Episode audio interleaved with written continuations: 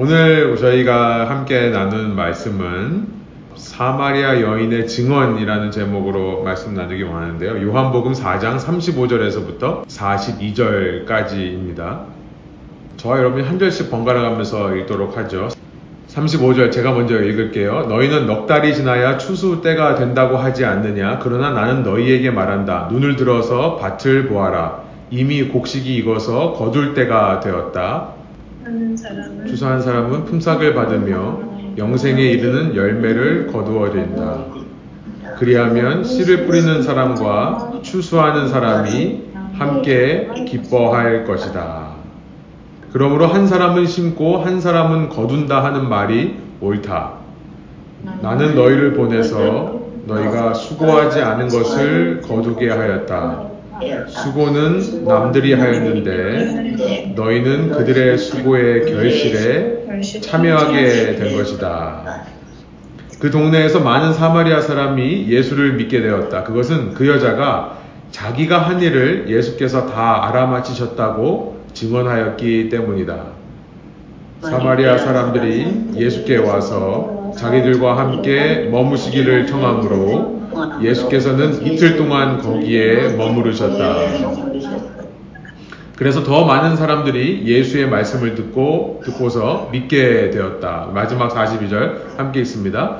그들은 그 여자에게 말하였다.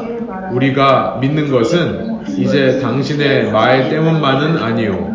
우리가 그 말씀을 직접 들어보고 이분이 참으로 세상의 구주이심을 알았기 때문이요. 아멘. 예. 이 사마리아 여인이 물동이를 버려두고 마을로 들어간 이후에 제자들은 그 여인과 반대로 이제 마을로부터 예수님께로 옵니다. 상상해 보시면 아마 제자들이 오고 나서 그 길을 여인이 반대로 걸어가는 장면이겠습니다. 이 제자들은 마을로부터 예수님의 양식 드실 것을 구하러 갔다가 이제 음식을 구해 왔던 겁니다. 그런데 예수님은 제자들에게 내가 먹을 양식은 따로 있다 라고 말씀하시고는 34절에 이렇게 말씀하셨습니다. 예수께서 그들에게 말씀하셨다. 나의 양식은 나를 보내신 분의 뜻을 행하고 그분의 일을 이루는 것이다. 예수님께 있는 양식은 나를 보내신 분, 곧 하나님, 나를 보내신 하나님의 뜻을 행하는 것이고 그의 일을 이루는 것이 내가 먹을 양식이다. 그 일이 무엇이었습니까? 하나님은 이 사마리아 여인을 만나게 하시기 위해 예수님을 보내셨던 것입니다. 그 명령에 순종하신 거죠. 그녀를 만나서 예수님은 이제 최초로 누군가에게 자신이 메시아라는 사실, 타헤브라고 하는 구원자였다는 사실을 알려주십니다. 그로 인해 그 여인이 믿게 되어서 구원을 얻습니다. 성령의 세례가 일어나는 겁니다. 지금까지 등장인물 중에 성령 충만했던 세례 요한을 빼놓고는 그녀가 처음으로 성령의 세례를 받아 성령의 세례, 예수를 주로 알아보게 되는 것을 가리킨다고 했습니다. 그녀가 처음으로 성령의 세례를 받아 예수님을 믿는 자로 거듭나게 되는 것입니다. 놀라운 사실이에요. 3장에서의 니고데모가 아니라 유대인 남자 중에서도 최고 종교 지도자였던 당시 상위 클래스, 정말 상위 계급에 속했던 사람이 아니라 당시의 최하위 계급이라고 할 수 있는 그 이름조차 알려지지 않은 혼혈인이었던 사마리아의 이 한 여인이 예수님을 믿는 자가 된다는 것입니다. 오늘 이 자리에 오신 분들, 우리 모두, 우리 같은 사람이 믿게 된 것, 여러분 이것이 은혜이죠. 정말로 은혜입니다. 그런데 그것이 하나님의 뜻이라는 거예요. 하나님의 일이라는 것입니다. 먼저는 하나님께서 예수님을 이 땅에 보내셨기 때문에 가능했던 일이었다는 거죠. 그리고 그 예수님께서 하늘로 올라가신 후에 성령을 보내셔서 우리로 하여금 예수님을 믿는 자 되게 하시는 겁니다. 성령을 보내시는 하나님. 동시에 나에게로 보냄을 받은 사람들이 있습니다. 그 복음의 진리를 가지고 누군가를 통해 조선 땅에 복음이 알려졌고요. 그 한국 기독교의 역사 속에서 어떤 사람은 부모님을 통해, 어떤 사람은 친구를 통해, 어떤 사람은 길 가다가 알지 못하는 사람을 통해 예수님에 대한 소식을 듣고 믿음을 가지게 된 것입니다. 이렇게 보내시는 역사가 없었다면 오늘 우리의 믿음은 없었을 것입니다. 사마리아 여인과 같이 비천하고 자격이 없는 저희지만 우리를 위해 끊임없이 예수님, 성령님, 누군가를 보내시는 하나님, 그 하나님을 미시오 데이라고 한다라고 했습니다. 보내시는 하나님, 우리가 믿는 하나님은 보내시는 하나님입니다. 그 보내시는 하나님을 통해 오늘 내가 믿게 되었다면 나도 하나님께서 누군가를 향해 보내실 거란 사실은 분명하다라고 말씀을 드렸죠. 그래서 우리의 삶을 통틀어서 우리는 이 한 가지 질문에 대한 답을 가지고 있어야 합니다. 나는 누구를 위해 누구를 향해 보냄을 받은 사람인가? 우리가 믿는다 라고 하는 것은 단지 교회에 등록해서 다니는 교인이 된다는 것을 의미하지 않고요. 그 보냄을 받은 자로서 살아간다는 것을 의미한다는 사실이에요. 가장 가까이는 아내, 남편, 자식, 부모, 친척이 되겠죠. 그들을 향해 부르심을 받은 사람이다. 보내심을 받은 사람이다. 그들을 위해 기도하고 섬기는 일이 너무나 중요합니다. 그러나 더 나아가서 이 땅의 사람들, 우리는 교회로서 그런 사명을 받은 사람, 그런 부르심을 받은 사람, 그런 보내심을 받은 사람이라는 것을 잊지 않기 원합니다. 이제 예수님께로 모여든 제자들에게 그렇게 여인은 마을로 돌아가고요. 이 마을로부터 예수님을 향해 왔던 제자들에게 예수님은 이어서 35절부터 38절의 말씀을 하시는데요. 그런데 두 가지 속담으로 말씀을 하십니다. saying이라고 할 수 있는 어, 요즘 사람들의 표현으로 말하면은 밈이 되겠습니다. 밈이 뭔지 아시죠? 밈, M-E-M-E. 어, 요즘 젊은이들이 이 밈이라는 것을 굉장히 많이 이야기를 하는데요. 밈이라는 것은 이미테이션의 어원과 같은 말입니다. 누군가가 온라인상에 어떤 글이나 사진을 올려놓으면 그거를 퍼다 나르는 일, 이걸 밈이라고 합니다. 당시 사람들에게 회자되던 말, 어떤 속담처럼, 어떤 격언처럼 그 말 들으면, 아, 이걸 한 번쯤은 들어봤던 그런 이야기를 통해 이제 예수님께서 제자들에게 말씀하시기 시작하는 것이 오늘 35절부터 38절의 이야기입니다. 첫 번째는 35절이에요. 35절에 이렇게 말씀하십니다. 너희는 넉 달이 지나야 추수 때가 된다고 하지 않느냐? 그러나 나는 너희에게 말한다. 눈을 들어서 밭을 보아라. 이미 곡식이 익어서 거둘 때가 되었다. 넉 달이 지나야 추수 때가 된다라고 하는 그런 말들이 사람들 사이에 당연한 말로 속담 격언처럼 척 들으면 아 그래 그렇지라고 이해되는 그런 말로 뭐 클리셰라고 할 수 있을까요? 당시 사람들이 너무나 상투적으로 하던 말이었던 것입니다. 넉 달이 지나고 추수 때가 된다라고 하는 것은 당시 중동 지역의 농사에서 너무나 당연한 이야기입니다. 당시 중동 지역은 1년에 두 번, 세 번 수확을 합니다. 씨를 심고 나서 최소 4개월에서 또 6개월 정도 때에 추수할 수 있습니다. 최소 4개월이라는 시간이 의미하는 것은 무엇입니까? 수확기까지 기다려야 하는 때를 의미하는 거죠. 인내해야 되는 때, 수고해야 되는 때를 상징하는 겁니다. 어떤 수고입니까? 물을 공급해주고, 병충해를 막아주고, 새를 쫓고, 등등 여러 가지 일들을 말하는 겁니다. 그런데 나는 너에게 말한다. 눈을 들어 밭을 보아라. 이미 곡식이 익어서 거둘 때가 되었다. 심자마자 추수할 때다. 라고 말씀을 하신다는 거예요. 지금 예수님께서 이 첫 번째 격언, 속담에 대해서 아니다라고 부정을 하십니다. 부정하시는 거예요. 너희는 이런 말을 들었지만 나는 그렇게 말하지 않는다. 지금 어두운 과거를 살던 사마리아 여인이 성령의 감동으로 예수님을 타협으로 메시아로 구주로 알아보는 그 어둠 가운데서 빛으로 나온 것이 얼마 되지 않은 시간이었습니다. 그런데 그렇게 예수님을 알자마자 이 여인은 많은 사람들, 자기 마을 사람들에게 돌아가서 그 많은 사람들을 이제 예수님을 만나게 해주는 역할을 하고 있다는 거예요. 여러분 예수님의 농사법이 놀랍습니다. 즉각적으로 열매가 맺힙니다. 믿으면 즉각적으로 믿음의 열매가 드러나게 되어 있다는 겁니다. 물론 모든 사람들에게 이렇게 즉각적인 열매가 맺히면 얼마나 좋겠습니까? 어떤 사람은 씨앗이 심기는 데만 수십 년의 시간이 걸리는 사람들도 있습니다. 어떤 사람은 씨앗이 심긴 것 같은데도 아직 그 안에서 씨가 썩어 죽어지지 않아서요. 이 발화하지를 못하는 겁니다. 싹을 틔우지를 못해서 수년, 수십 년의 시간이 걸리는 사람들도 있습니다.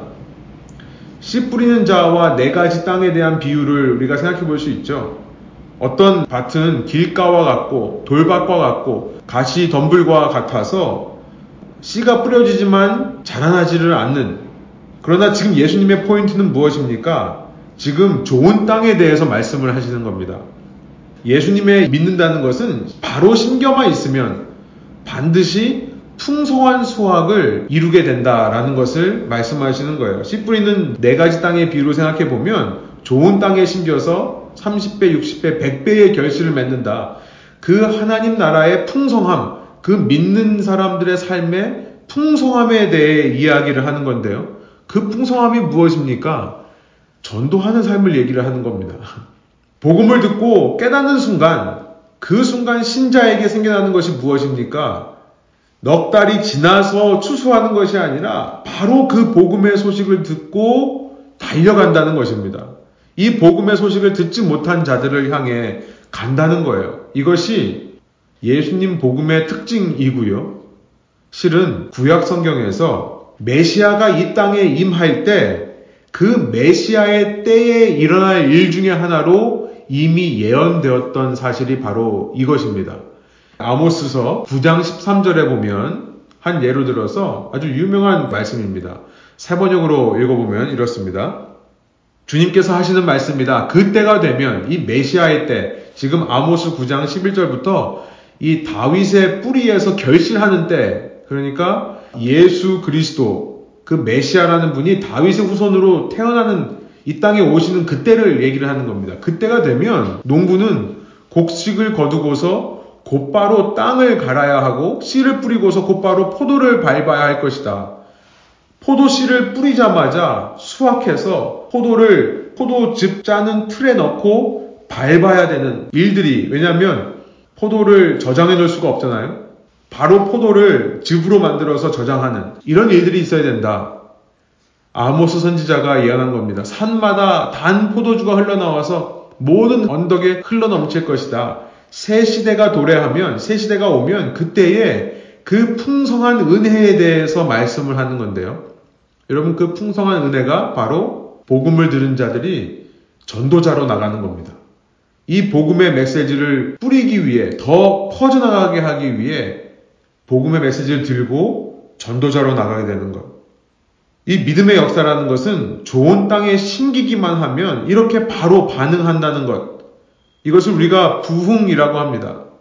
예수님의 말씀이 참 복음이 심기기는 것이 맞다면 부흥할 수밖에 없는 것. 예수님께서는 23절에서 이렇게 말씀하셨습니다. 참되게 예배를 드리는 사람들이 영과 진리로 아버지께 예배를 드릴 때가 온다. 이 메시아의 때죠. 그때가 바로 지금이다라고 말씀하세요. 지금이 바로 그때다. The hour is now here. 이렇게 말씀하시는 거예요.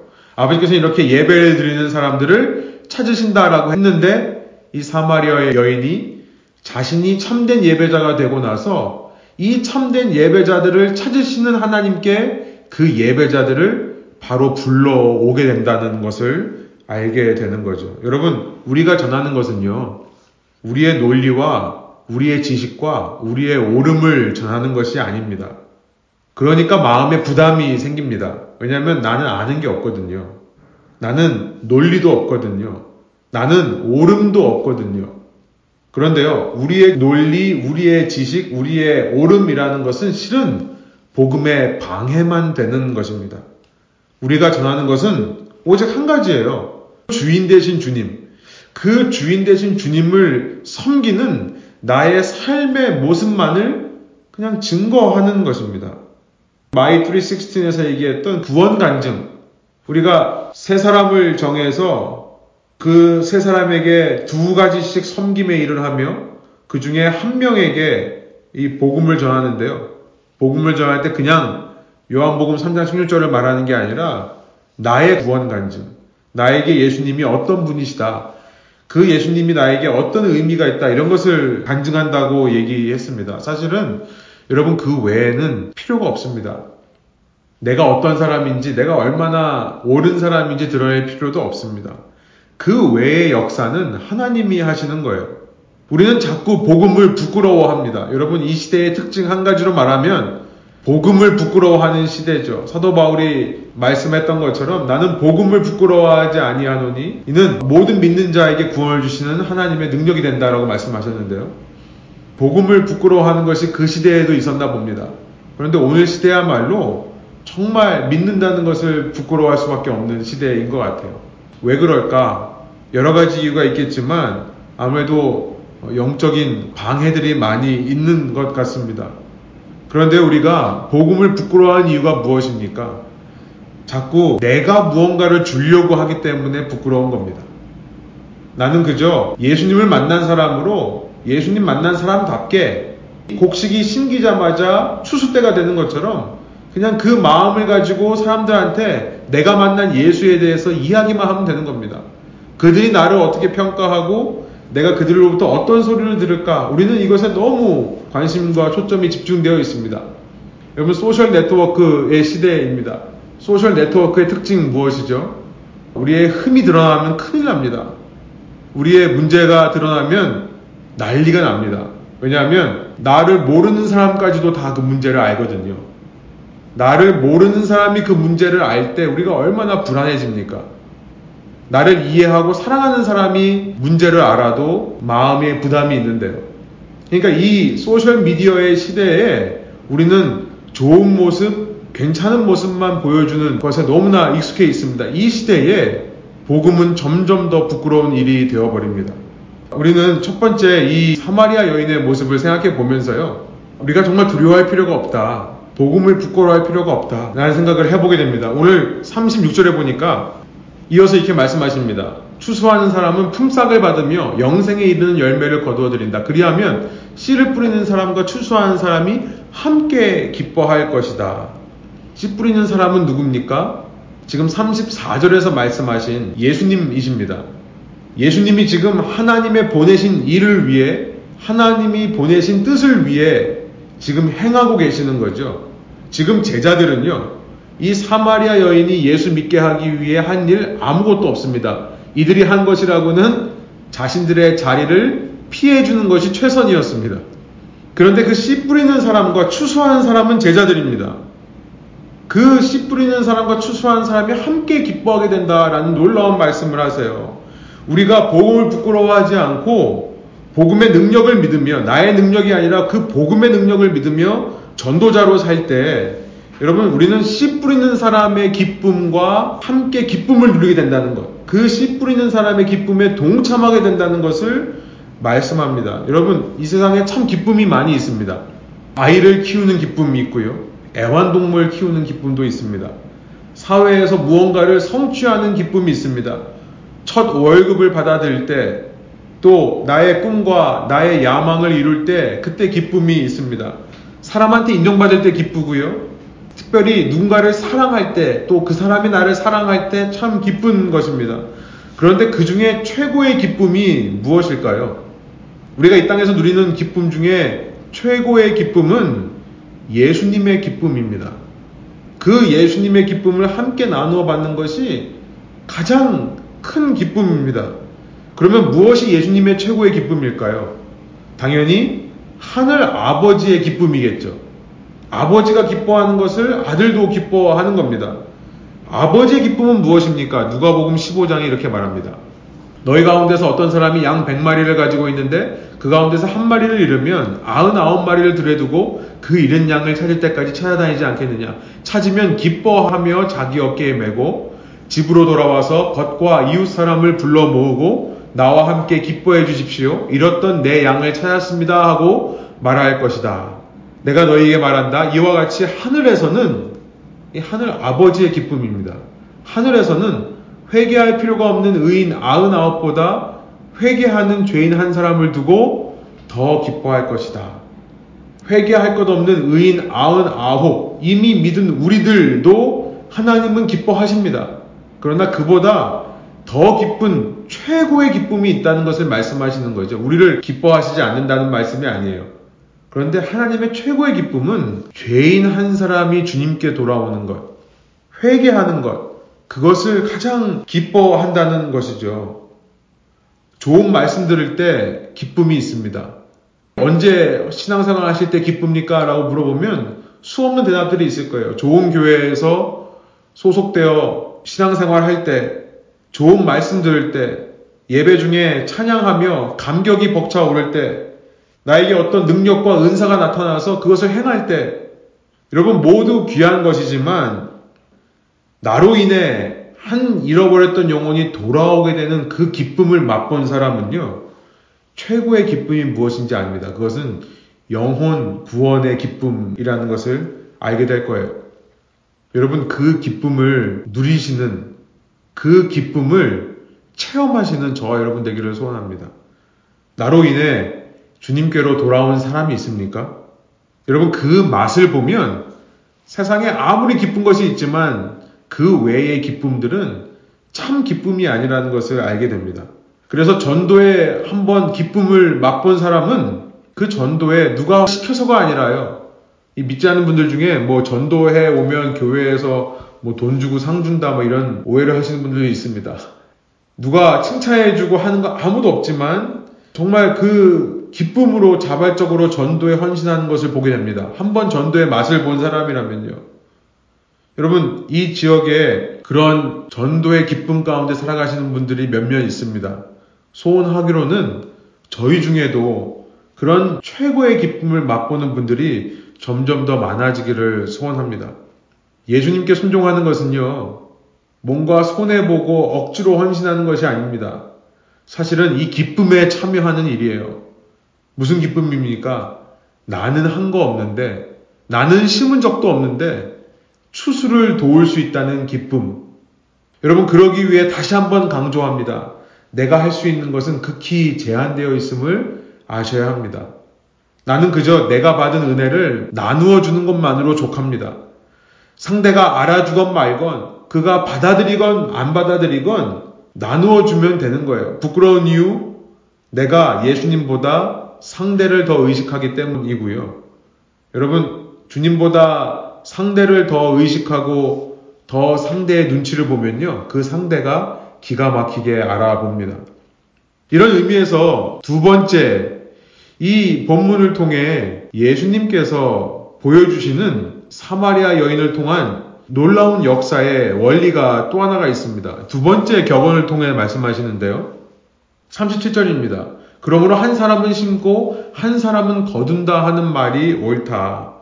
한 사람은 심고 한 사람은 거둔다. 이것은 아마도 차이가 있는 불공평한 것에 대한 이야기였을 것입니다. 그 당시에 심는 사람들은 심는 사람과 거두는 사람들이 다른데요.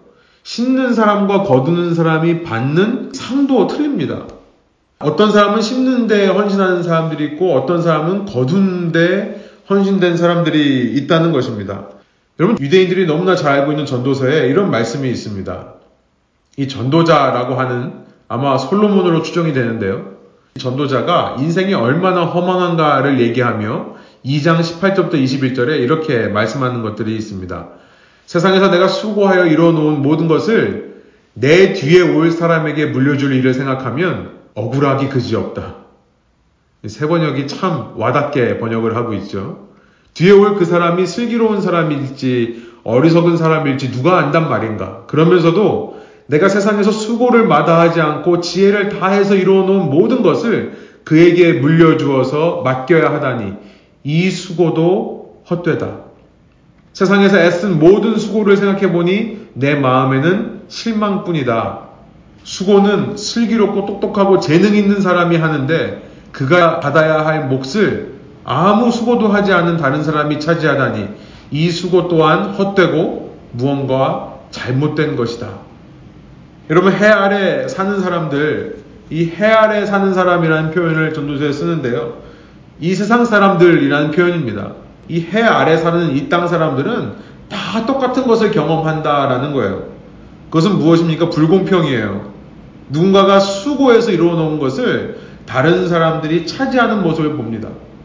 이것을 보면서 실망하고 모든 게 헛되다라고 말하는 전도자인데요. 예수님은 이 두 번째 한 사람은 심고 한 사람은 거둔다 하는 말에 대해서는 부정하지 않으시고 긍정하십니다. 이 말이 옳다. 왜 그렇게 말씀하시는가? 38절에 말씀합니다. 나는 너에게 보내서 너희가 수고하지 않은 것을 거두게 하였다. 수고는 남들이 하였는데 너희는 그들의 수고의 결실에 참여하게 된 것이다. 말씀드린 대로 제자들이 지금 사마리아인들의 전도를 위해 복음 전파를 위해 기여한 바는 아무것도 없습니다. 뭐 마을에 양식 구하러 갔다 온 그 헌신을 이야기할 수 있을지도 모르겠습니다. 그러나 예수님께서 분명히 말씀하셨죠. 예수님의 양식은 따로 있다. 무슨 말입니까? 지금 상을 차린 것은 제자들이 아니라 예수님이라는 것을 말씀하는 겁니다. 제자들은 그냥 그 예수님이 차려놓은 상에 숟가락만 얻는 모양이라는 것이죠. 여러분, 그래서 우리 삶에요. 첫 번째는 복음을 부끄러워하지 않는 삶을 사는 것이 우리의 마땅한 모습이라는 걸 생각해 본다면 두 번째는 우리가 이 땅에서 관심을 가져야 할 것은 주님께서 지금 하시고 계시는 일이 무엇인가 그것을 살피고 그것에 동참하는 일이 중요하다라는 것을 생각해 봐야 된다는 것입니다. 제가 청년들의 진로를 결정할 때 늘 하는 이야기 중에 하나가 뭐 여러 가지 이야기를 하죠. 내가 잘하는 것, 내가 좋아하는 것, 또 의미가 있는 것. 내가 아무리 잘하고 내가 아무리 좋아해도 그것이 의미 없는 일이라면 그것은 좋은 진로가 아니다. 뭐 이런 충고는 누구나 다 합니다. 제가 거기다가 한 가지 더 덧붙이는 것은 뭐냐면 사실 제일 중요한 것은 청년의 때부터 단지 돈 벌고 안정된 삶을 위해 살아가는 것이 아니라 지금 예수님이 무엇을 하고 계시는가를 살펴보라고 얘기를 합니다. 내가 잘하는 것, 내가 좋아하는 것 하면서 의미를 느끼는 것도 중요하지만 가장 중요한 것은 지금 예수님이 하시고 계신 일이죠. 그 예수님이 하시고 계신 일을 할 때 우리는 그 일을 좋아하게 되고요. 그 일을 잘하게 되고 그 일에 대해서 의미를 얻게 되는 것입니다. 지금 시애틀은 우리 IT 쪽이 굉장히 강하죠. 이런 굴지에 뭐 마이크로소프트나 아마존 같은 회사들이 있습니다. 이것을 통해 하나님이 하시는 예수님이 하시는 일은 무엇일까를 고민해 보는 것입니다. 큰 대기업의 모든 것이 다 옳지는 않습니다. 그러나 내가 맡은 부서에서 단지 돈을 위해서가 아니라 이 일을 통해 예수님께서 무슨 일을 하고 계실까를 고민해 본다는 거죠. 그 일이 청소 일이라 할지라도 그 일이 뭐 전화기를 만들어서 파는 일이라 할지라도 무슨 소프트웨어를 개발하는 일이라 할지라도 그것을 통해 예수님이 하시는 것이 느껴지고 이것을 통해 예수님께서 역사하실 수 있다라는 확신이 들 수 있습니다. 그럴 때 그것이 우리의 진로가 된다면 너무나 감사한 일이겠습니다. 왜냐하면 우리는 우리의 가장 중요한, 우리의 가장 prime time을 단지 돈을 벌기 위해 살고 싶지 않기 때문에 그렇습니다. 우리가 이 땅을 바라보며 이 아모스의 말씀처럼 놀라운 추수를 이루시고 있는 하나님의 역사가 지금 보이는가? 이 시대 신앙인들에게 그 도전이 필요한 것입니다. 우리 이 시대 신앙인들이요, 끊임없이 공부하고 연구해야 되는 것은 하나님의 말씀만이 아닙니다. 여러분, 이 사회를, 이 도시의 삶을 끊임없이 연구하고 공부해야 합니다. 우리 어저께 또 오랜만에 한 달 만에 UMN 목회자들이 함께 모여서 요즘 계속 이제 이 코비드 사태를 통해서 화두로 던지는 것이 혁신입니다. 목사님 중에 한 분이 그 요즘 그 혁신이라는 단어에 꽂혀 계신 분이 계신데 교회가 혁신해야 된다라는 말씀을 하십니다. 신앙의 혁신이 일어나야 된다. 지금 위기 앞에서 혁신하는 기업들만이 살아남는 거죠. 그러니까 교회도 이런 위기 속에서 이전 것을 되돌아가는 것보다는 뭔가 혁신을 이뤄내지 않으면 앞으로의 올 세상에서 도태되게 된다. 정말 중요한 말입니다. 그런데 그 혁신이라는 단어는요, 저는 이렇게 생각해요. 세상을 따라가는 것이 아닙니다.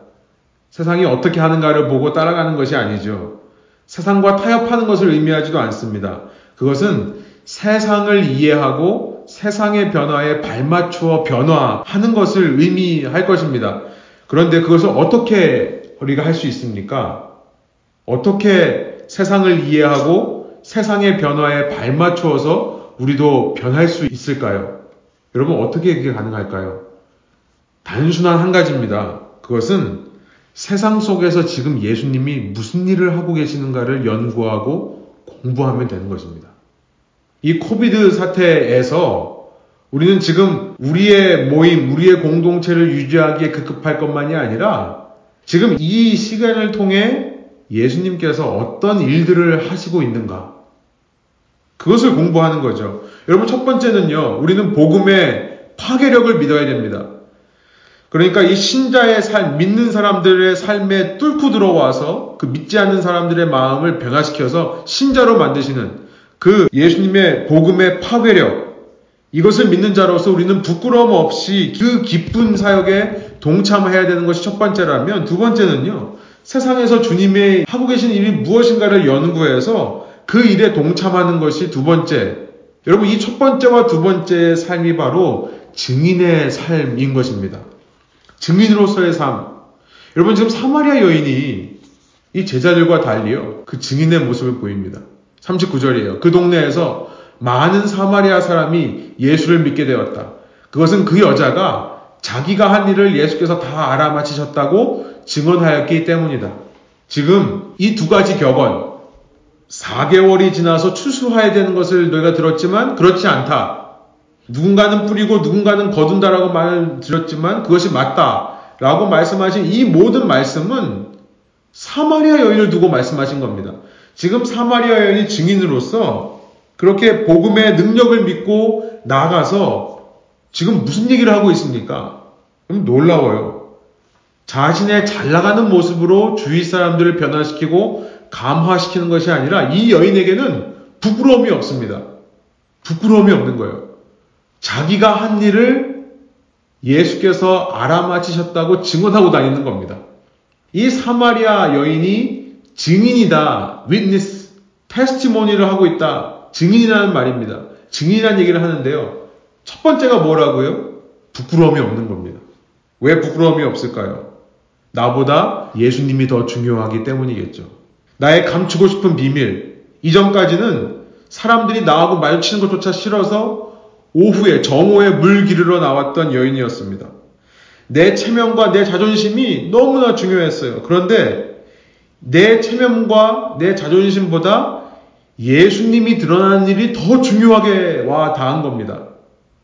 내가 사람들한테 인정받는 것보다 주님의 기쁨이 무엇인지를 알게 되는 거죠. 이것이 증인들의 특징입니다. 증인은요, 나를 세우는 데는 관심이 없습니다. 그렇죠. 증인이 법정에 설 때 자신을 변호하는 법 없습니다. 증인은 오직 사실이 드러나는 데만 기뻐합니다.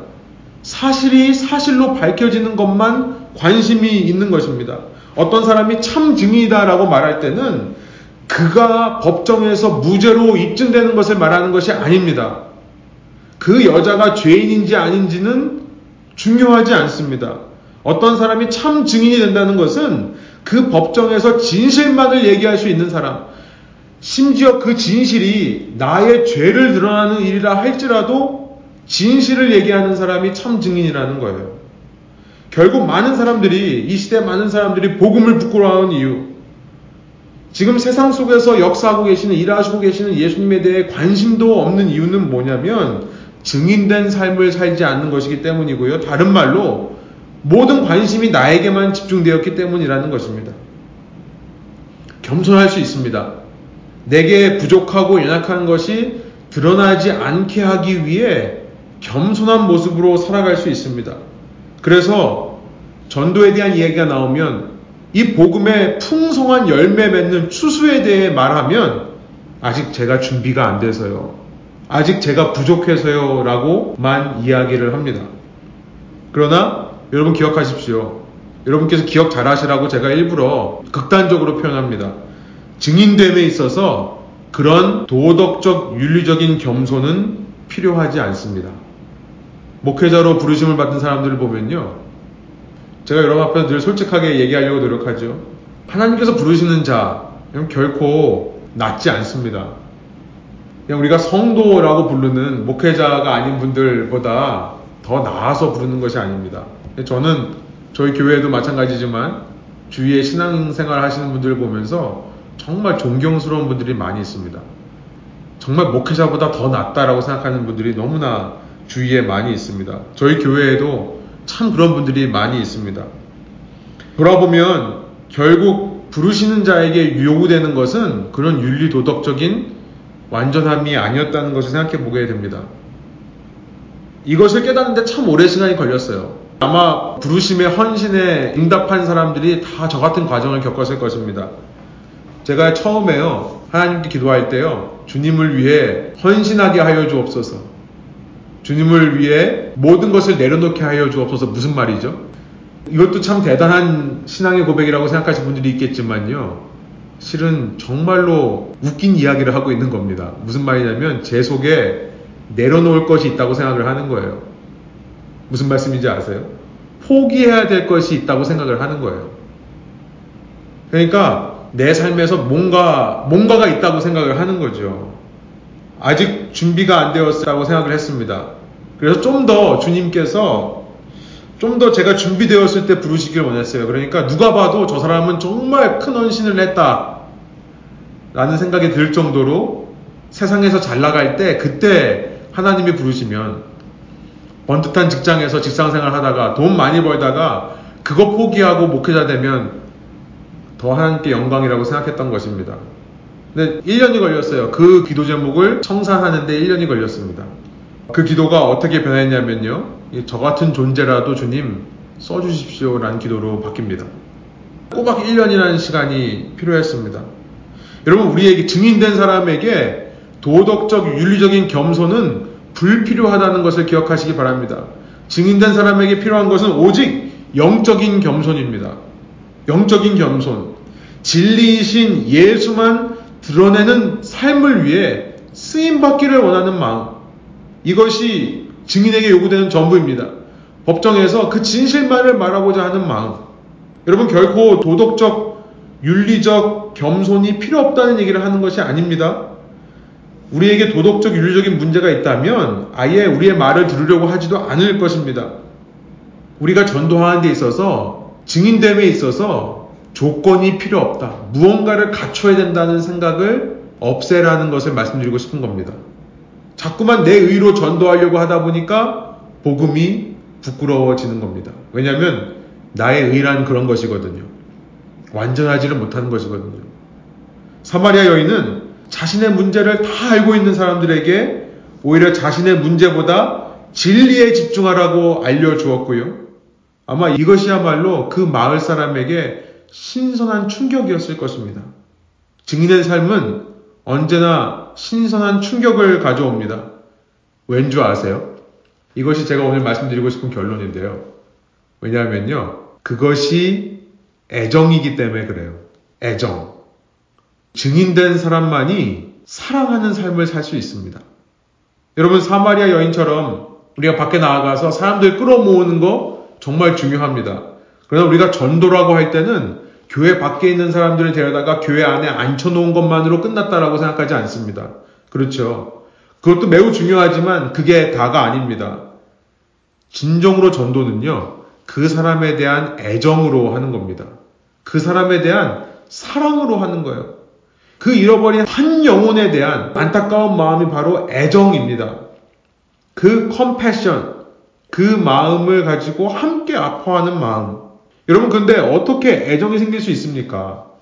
그렇죠. 저희 교회에 지금 이렇게 식구들이 있는데요. 갑자기 어떤 사람이 저희 교회에 방문해서 등록한다고 생각해 보세요.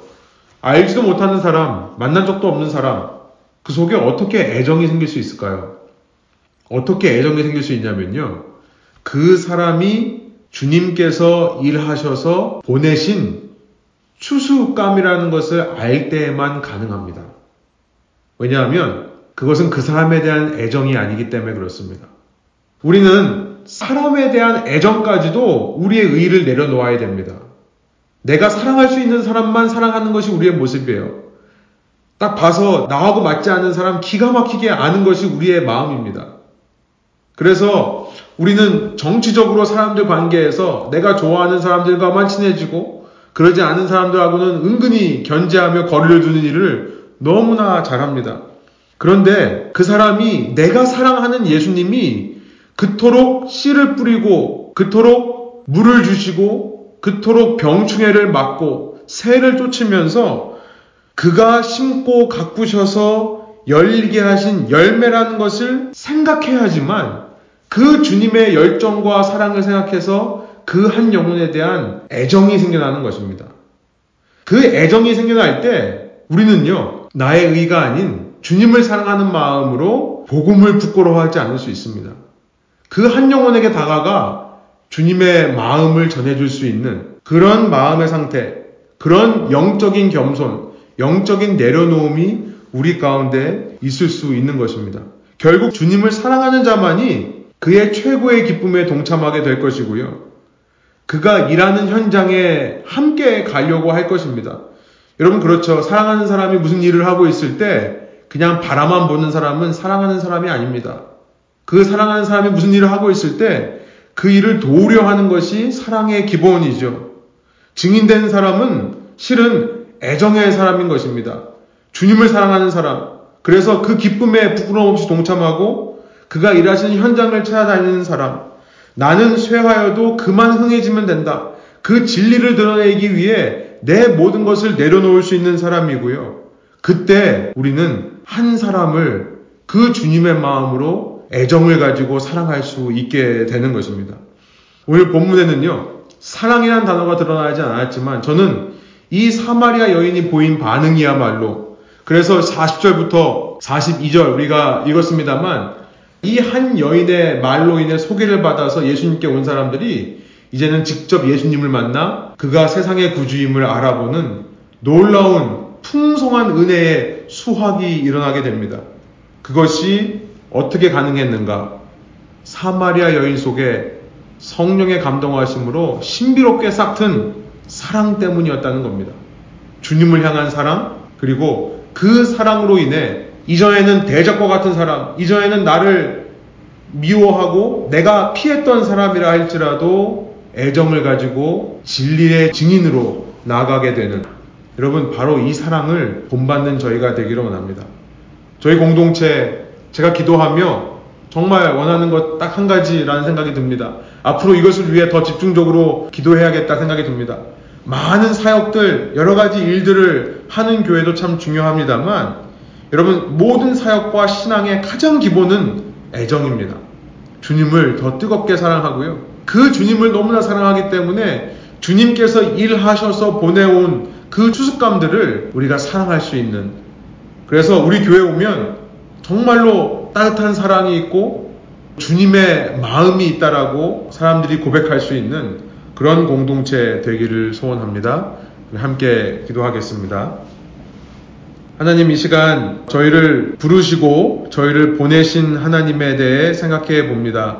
우리가 주님을 믿게 된 것은 결코 잘나서가 아닙니다. 우리는 사마리아 여인과 같이 무명한 자, 또 무익하고 악한 자였지만 주님께서 우리를 위해 오셔서 우리를 만나주시고 결국 하나님의 보내신 그 사명에 순종하여 우리에게 주님이 믿어지는 이 구원의 역사가 일어나게 되었음을 어, 너무나 감사하고 은혜로 저희가 믿고 받아들입니다. 그런 주님을 믿는 자로서 주님을 더 사랑하게 하여 주십시오. 주님의 너무나 사랑할 때에 사실 사랑하는 사람에 대한 증인으로 살아갈 수 있을 줄 믿습니다. 주님이 너무나 놀랍고 주님이 너무나 아름답고 주님이 너무나 귀하기 때문에 나의 모습이 중요한 것이 아니라 나는 사라지고 오직 주님만이 보이며 복음을 부끄러워하지 않는 자로 주님의 능력을 믿으며 담대히 살아가는 저희를 되게 하여 주시고 주님이 일하시는 것에 함께 마음을 쏟아 동참할 줄 아는 그런 저희의 인생 되게 하여 주옵소서. 그럴 때 저희 주위에 주님께서 우리를 보내신 그 사람에게 사랑이 전해질 수 있는 우리의 삶 되게 하여 주십시오. 인간적으로 사랑하는 것이 아니라 주님을 사랑하는 사랑으로 사랑하며 그에게 증인되는 삶을 살기 원하오니 주님 저희 가운데 주의 사랑이 가득 차고 넘쳐날 수 있도록 인도하여 주옵소서 감사드리며 예수 그리스도의 이름으로 기도합니다.